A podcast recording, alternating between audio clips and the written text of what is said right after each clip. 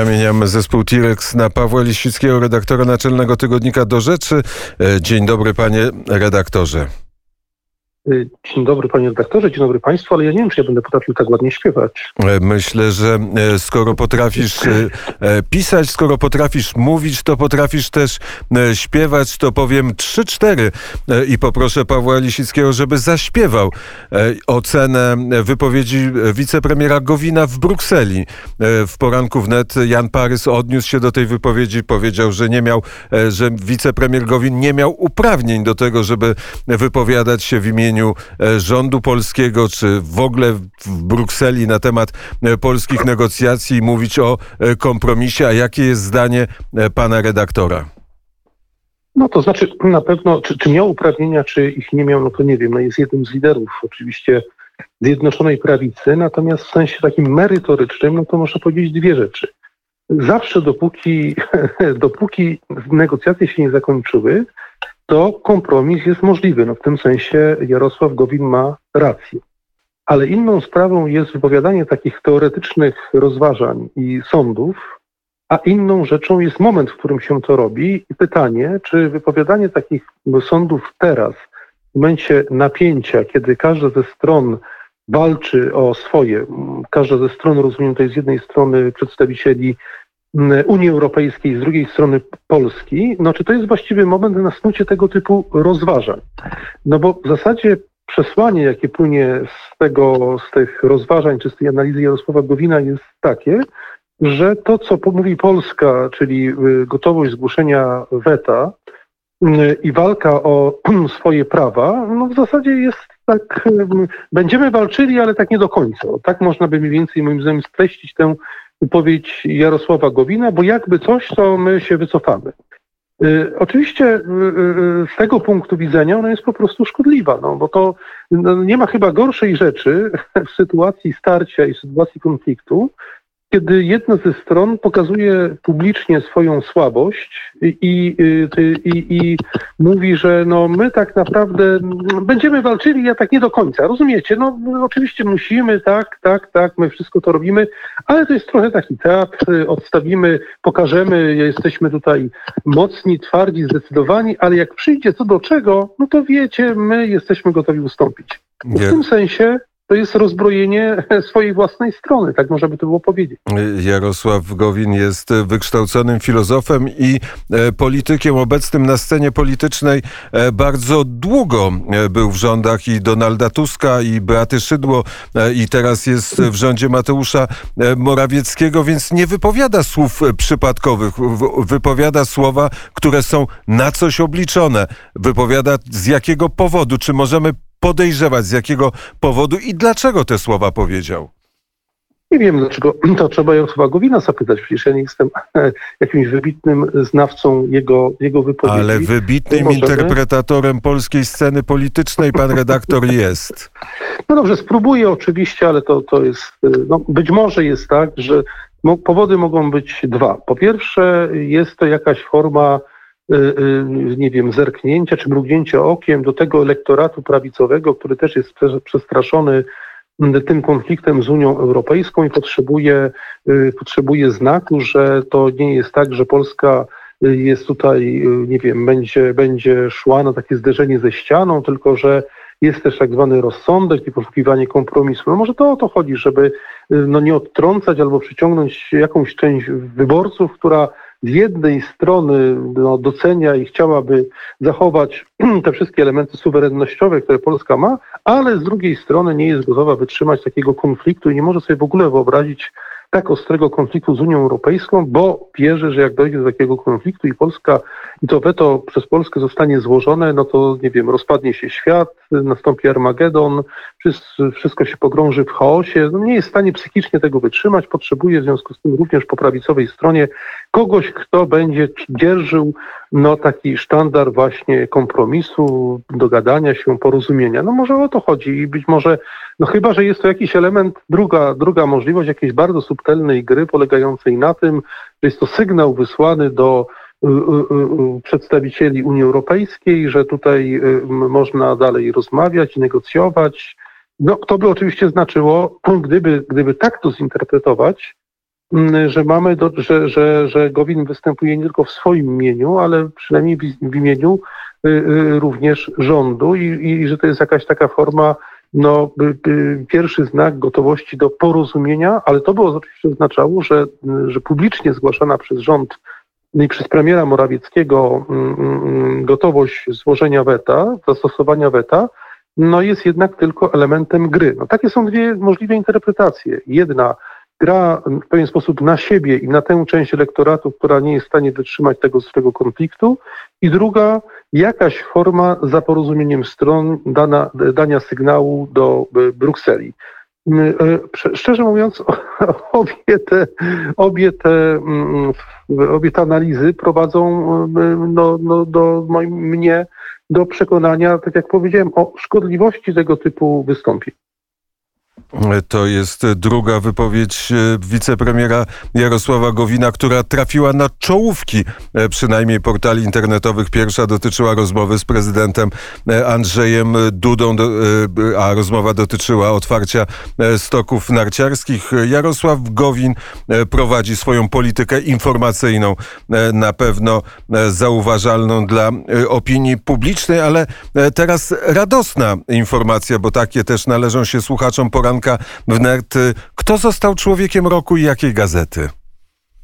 Jeszcze nie została człowiekiem roku, ale już jest tam, już pojawiła się wśród y, najważniejszych postaci kobiecych tego roku y, na łamach no, y, skądinąd bardzo prestiżowej brytyjskiej gazety, czyli Financial Times, pani Marta Lempart. Także rozumiem, że wszyscy słuchacze Radia Wnet, czytelnicy polskiej prasy i w ogóle ludzie interesujący się sprawami publicznymi no, muszą teraz być bardzo, bardzo zadowoleni, bo mamy kolejną bardzo ważną Polkę, która nie tylko, że jest ważna, ale jeszcze opublikowała tam artykuł i w tym artykule opisuje, w jaki to sposób jest potwornie w Polsce prześladowana, jak dzielnie walczy o prawa kobiet, jak władze reżimowe ją prześladują, y, ile musi znosić cierpień i mąk, no ale brytyjski dziennik, który y, jest nie tylko brytyjskim dziennikiem, ale też jedną z najbardziej wpływowych gazet w świecie y, finansjery globalnej, no udzielił jej łam i pobłogosławił i wskazał na, na to, że jest to osoba godna zaufania, wartościowa, Y, autorytet polityczny i moralny, przewodnik w walce o prawa kobiet i światowego postępu. No możemy się tylko cieszyć, że tak mądre decyzje podejmują tak wpływowe światowe gazety. A my mamy kolejny symbol w Rzeczpospolitej. Tak. A my mamy kolejny symbol Rzeczpospolitej. Rozumiem, że tym symbolem wolności ma być właśnie pani Lempart. Y, to, to jest, rozumiem, dalsza część naszej dyskusji o wielkich Polkach, które y, y, właśnie teraz się nam y, pojawiły i zrodziły.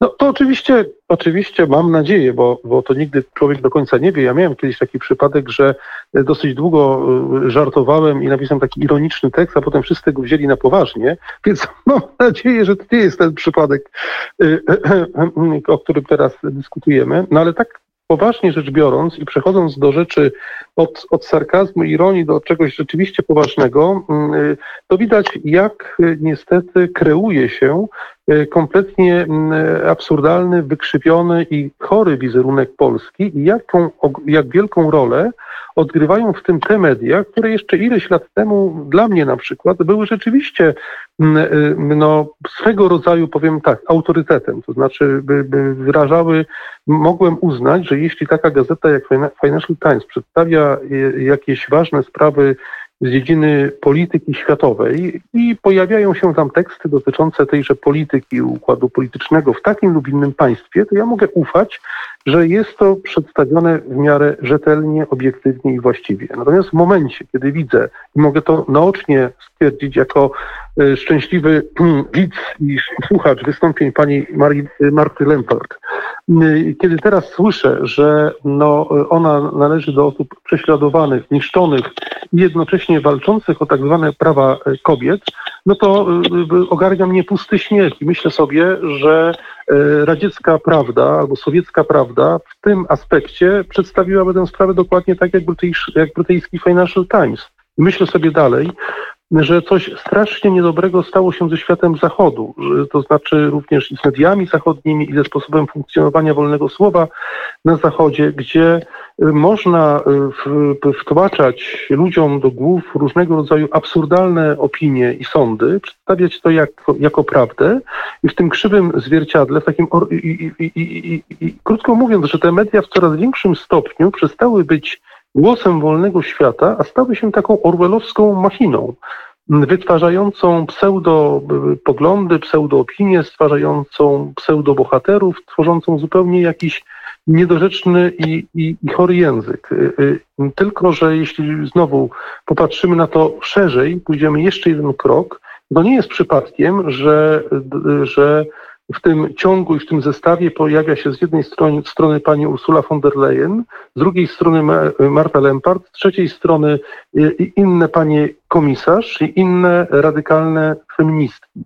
Ponieważ, i tutaj dochodzę do końca tego y, krótkiego wprawdzie, ale jednak wywodu, y, duża część zachodnich wpływowych i uznawanych za autorytatywne i miarodajne media stała się w ciągu ostatnich kilkunastu lat poręcznym instrumentem y, tej wielkiej ideologicznej rewolucji i temu one służą. Przestały informować, być może jeszcze można do nich sięgać jako do źródła informacji w kwestiach takich czysto ekonomicznych i finansowych i biznesowych, może tak, ale wszystko inne, wszystko to, co dotyczy sfery kultury, polityki, społeczeństwa, jest już poddane y, y, młódce Y, y, młódce ideologicznej i jest częścią tego wielkiego wehikułu inżynierii społecznej uruchomionej przez rewolucjonistów. To teraz po tej ocenie mediów wsiądźmy do naszej żółtej łodzi podwodnej, przepłyńmy przez Ocean Atlantycki, wynurzmy peryskop i spójrzmy na Waszyngton. Tam zdarzyło się coś podobnego. Joe Biden zostanie prezydentem Stanów Zjednoczonych, ma swoją panią wiceprezydent, która ma bardzo określone pod tym względem poglądy i już z dumą stwierdził, że jego ten gabinet z zewnętrzny, czyli służący informowaniu, e, w tym gabinecie będą same panie. No, Joe Biden będzie, będzie musiał się bardzo, bardzo starać, żeby nadgonić y, y, pana, pana mm, Justina Trudeau, który w tej chwili no, dzierży palmę pierwszeństwa najbardziej postępowych polityków y, Ameryki Północnej. No, Joe Biden ma pewne problemy, no bo jednak jest znacznie starszy od, od pana Trudeau. Y, poza tym, y, no, y, przy, przynajmniej kiedyś publicznie występował jako tak zwany konserwatywny katolik. Działo się to wprawdzie kilkanaście, a właściwie nawet kilkadziesiąt lat temu, no ale wciąż jest to bardzo duża przeszkoda, żeby pokazać się jako prawdziwie postępowy i y, prawdziwie no, nowoczesny przywódca. Więc no, trzymam kciuki za Joe Bidena. Mam nadzieję, że fakt y, chwilowo powołania tylko tego gabinetu, że na tym się nie skończy. Już pewne zapowiedzi rzeczywiście idą w bardzo taką radykalnie nowoczesną stronę, ponieważ Joe Biden zamierza się zaangażować na rzecz y, trans transseksualizmu i transseksualistów.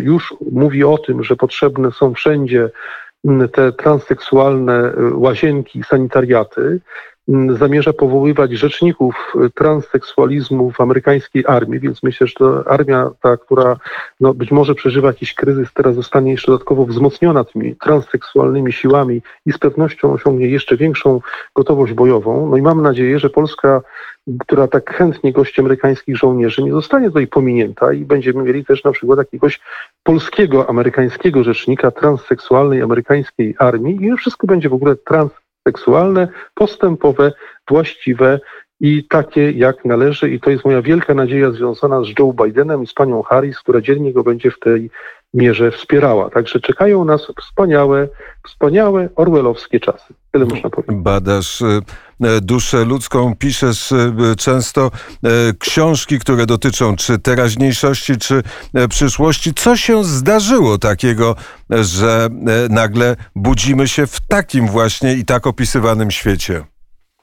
No, zdarzyło się to, że żyjemy w świecie używając takiego języka bardziej, nazwijmy to, filozoficznego, w świecie skrajnie nominalistycznym, to znaczy w świecie, gdzie słowa oderwały się od rzeczywistości, pojęcia przestały odnosić się do tego, co, co jest dotykalne, postrzegalne, co jesteśmy w stanie rozpoznać i żyją całkowicie własnym życiem, a w związku z tym zostały wydane na pastwę, jeśli tak można powiedzieć, e, e, różnego rodzaju mm, ideologii, emocji, e, pomysłów wykreowania świata całkowicie mm, na nowo. No, żyjemy w świecie, w którym Joe Biden jednej strony opowiada, że jest właśnie, tak jak mówię, mm, katolikiem, a z drugiej strony jest zwolennikiem przerywania ciąży, używając języka normalnego zabijania nienarodzonych dzieci, do dziewiątego miesiąca włącznie, znaczy dziewiątego miesiąca ciąży.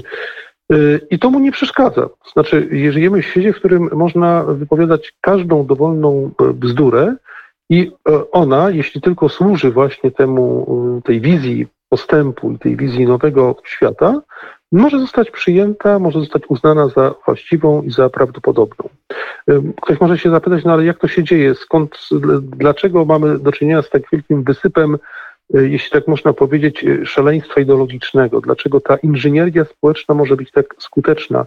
Dlaczego, dlaczego ci ludzie wygrywają, czy to w Stanach Zjednoczonych jak Joe Biden, czy w Europie, bo łatwo zauważyć, że ten sposób myślenia o przyszłości, y, który reprezentuje pani y, Lempart, w Polsce jest to wciąż na szczęście margines, ale gdzie indziej, w Parlamencie Europejskim, w Financial Times, y, w innych państwach Unii Europejskiej, choć Wielka Brytania już nie jest jej częścią, ale przez długi czas była, no jest czymś e, dominującym. Moim zdaniem mamy do czynienia z pewnym, pewnego, pewnego rodzaju projektem stworzenia nowego społeczeństwa i w tym projekcie stworzenia nowego społeczeństwa, nowej tożsamości kulturowej, nowej, nowego, można powiedzieć, ludu czy nowego narodu, ta ideologia homoseksualno-transseksualna pełni bardzo ważną rolę. Jest pewnego rodzaju instrumentem tworzącym nową tożsamość, i tworzący, tworzącym taką, takie poczucie odrębności i wyższości w stosunku do wszystkich innych kultur i w przeszłości, i tych, które są, że tak powiem, na zewnątrz. I to y, jest tym mechanizmem napędzającym i nakręcającym y, powstawanie tych coraz bardziej naszego punktu widzenia jeszcze, ale niestety coraz bardziej powszechnych, chorych y, y, wyobrażeń, zmuszających człowieka albo, jakby powiedzieć, niszczących istotę i godność człowieka. No bo w efekcie tych wszystkich pomysłów i tych wszystkich zdarzeń i w efekcie tego, tej negacji norm prawa naturalnego, zdrowego rozsądku, doświadczenia ludzkości, powstaje społeczeństwo, w którym ludzie będą coraz mniej szczęśliwi, ponieważ będą w coraz większym stopniu poddani kontroli kontroli tych, którzy będą kontrolowali ich emocje, ich poczucie mm, własnej y, godności, własnej tożsamości, będą coraz mieli coraz mniej wolności, coraz mniej możliwości wypowiadania swoich tak naprawdę prawdziwych opinii, ponieważ będą poddani coraz większej tresurze i coraz większemu, y, coraz większej dyscyplinie ze strony tej, tych inżynierów społecznych i tej, tej ideologii. No i jesteśmy tego smutnymi świadkami. No w zasadzie możemy powiedzieć, że paroma niewielkimi wyjątkami ten proces czy ta choroba ogarnęła dużą część zachodniego świata. A nie masz czasami wrażenia, że to jest tylko e, instrument, bo za tym instrumentem i za tym wszystkim, o czym teraz rozmawiamy, e, kryje się coś poważniejszego, mianowicie inżynieria e, finansowa, która przy okazji jest realizowana cała myśl na temat nowej gospodarki i nowego sposobu finansowania świata. No tak, ale to przez ciebie trochę przemawia taki marksistowski punkt widzenia, że tylko, że ideologia to jest tylko nadbudowa, a finanse i gospodarka to jest ta podstawa.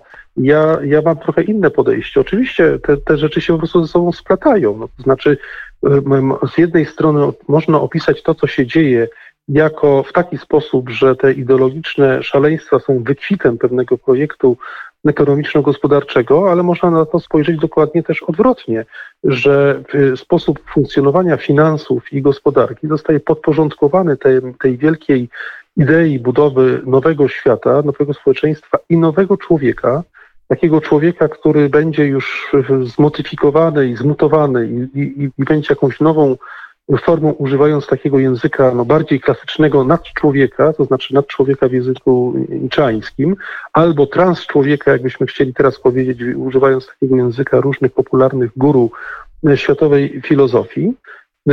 czy, czy socjologii i ten nowy, nowy, nowy świat potrzebuje oczywiście też nowego, nowej gospodarki, nowego sposobu myślenia o finansach i to się nawzajem, że tak powiem, ze sobą splata. No nie jest przypadkiem, że te najbardziej rozpoznawalne postacie, które są z jednej strony finansistami i wielkimi, i wielkimi no, promotorami tego ruchu, dostarczając funduszy, jak George Soros na przykład, Y, są z, z, jednej strony właśnie tymi finansistami, ale z drugiej strony uważają siebie za wybitnych intelektualistów, za kreatorów pewnych, wy, wy, wy, za kreatorów przyszłości, no właśnie dostarczają też tego zrozumienia ich zdaniem nowego świata. Także to się ze sobą splata. Ja bym tutaj nie patrzył na to, że coś jest przyczyną czegoś albo coś jest y, y, tylko pochodną czy skutkiem. Ideologia nie jest tylko skutkiem. Ideologia może być też instrumentem kreacji świata finansów i świata gospodarki. Ale e, muszę się nie zgodzić z tobą, że Marks przyświecał mojemu e, pytaniu, bo tam też jest e, świadomość. Świadomość tych, którzy mają pieniądze i mają wpływ na to, w jaki sposób jest kształtowana polityka gospodarcza świata. To nie od dzisiaj, nie od wczoraj, tylko od wielu lat. Tak, no, to, to, oczywiście prawda, tylko spójrzmy na to też z takiej strony właśnie, jak, jakiemu przepotwarzeniu ulegają wszystkie, wszystkie pojęcia i jak niebezpieczny, jak coraz trudniej w tym świecie, o którym my tutaj mówimy, w tym świecie który może być poddany tej tyranii, y, y, tyranii nowoczesności, czy tej tyranii doczesności. Ja używam takiego określenia, bo charakterystyczną cechą tych wszystkich projektów jest postrzeganie człowieka wyłącznie w kategoriach czysto doczesnych, to znaczy jako y, jakiejś formy zwierzęcia, nieco lepiej, nieco bardziej rozwiniętego, jeśli tak można powiedzieć, ale zwierzęcia, którego właściwie wyróżnia tylko jedno, czyli różnego rodzaju emocje, potrzeby, głównie oczywiście potrzeba seksualna, bo praktycznie wszystko wokół tego się kręci i to człowieka definiuje, to definiuje państwo, to definiuje sposób myślenia o państwie i myślenia o człowieku. Warto zauważyć, że w tej wizji nie ma nic poza doczesnością i tymczasowością i ziemskością. Ona jest radykalnie ograniczona. To jest państwo, które stanowi, to państwo, o którym tutaj mówimy, czy to państwo, które wyłania się, czy którego kontury wyłaniają się z wypowiedzi, wystąpień współczesnych polityków czy współczesnych ideologów, i na to warto zauważyć, jest takim radykalnym zaprzeczeniem zarówno tego, te, tego ideału państwa starożytnego, które możemy znaleźć nawet w pismach y, Platona, które było skierowane jednak ku zachowaniu nieśmiertelnej duszy, jak i państwa, które przedstawiał, przedstawiał Cyceron, jak i państwa w największym stopniu jest zaprzeczeniem oczywiście e, tego, co postrzegał jako ideał państwa święty Augustyn w swoim dziele o państwie Bożym. Także wszystkie te inne wizje państwa, które uwzględniały, nazwijmy to wymiar duchowy, wymiar no, ten e, metafizyczny człowieka, już znajdują się gdzieś tam na śmietniku historii, a to, z czym mamy do czynienia, jest próbą wykreowania i nowego społeczeństwa, i nowej świadomości, całości skupionej tylko na tym jednym, na doczesności i na tym, co wydaje się być najważniejszym elementem nakręcającym tę doczesność, czyli na e, różnego rodzaju formach potrzeby seksualnej, któremu to nowe społeczeństwo i nowe państwo ma służyć, a tym, tą, y, to, to, to wzajemne, że tak powiem, y, dawanie sobie usług i funkcjonowanie w tym społeczeństwie, no oczywiście kreować zysk i pieniądze, które temu będą towarzyszyły. Kiedyś filozofowie greccy trudzili się nad zdefiniowaniem e, człowieka, a teraz można by było podać nową definicję e, zwierzę w maseczce. No, zwierzę w maseczce albo zwierzę doczesne. Maseczka oczywiście można na nią na, na dwa sposoby spojrzeć. No, można na to spojrzeć, powiedzmy, że to jest ta wersja łagodna oceny, że to jest forma rzeczywiście jakiejś walki z zagrożeniem pandemicznym. I być może nie wykluczam, że tak na nią patrzą różnego rodzaju, no nie wiem, specjaliści, wirusolodzy, którzy traktują to jako rzecz przejściową, tymczasową formę pewnej koniecznej ochrony. No, załóżmy, że tak jest, ale jest z pewnością też i, i to właśnie ujawnia się w tych różnych wystąpieniach ideologów ładu światowego, spojrzenie na maseczkę jako na pewnego rodzaju instrument tej, tej, tej, tego dyscyplinowania, albo instrument pokazujący, y, czy poddający wszystkich tej tyranii y, y, inżynierni społecznej. Temu pod, bo, bo, w ich oczach maseczka jest takim dowodem braku wolności, dowodem podporządkowania, jest takim piętnem tego, że wszyscy razem uczestniczymy w pewnym wielkim projekcie cywilizacyjno-światowym, który to projekt cywilizacyjno-światowy ma globalny wymiar i ma doprowadzić do tej powszechnej kontroli. Jak mówię, to jest oczywiście tylko jedna część tej wizji. Nie twierdzę, że w taki sposób myślą o tym ci, którzy podejmują w poszczególnych państwach te, te, te decyzje. Oni zapewne kierują się, tak jak mówię, pewnego rodzaju potrzebą chwili i ich rozumieniem tego, na czym polega zwiększenie zdrowia i bezpieczeństwa społecznego, ale mówię też, ale mówię o tym w stosunku do tych, którzy z pewnością patrzą na to właśnie jak na instrument pewnego rodzaju dyscyplinowania społecznego i na pewien projekt światowy. I tu stawiamy kropkę. Bardzo serdecznie dziękuję za rozmowę. Dziękuję bardzo. Paweł Lisicki, redaktor naczelny Tygodnika do Rzeczy, był gościem poranka wnet. Na zegarze już godzina 8.39.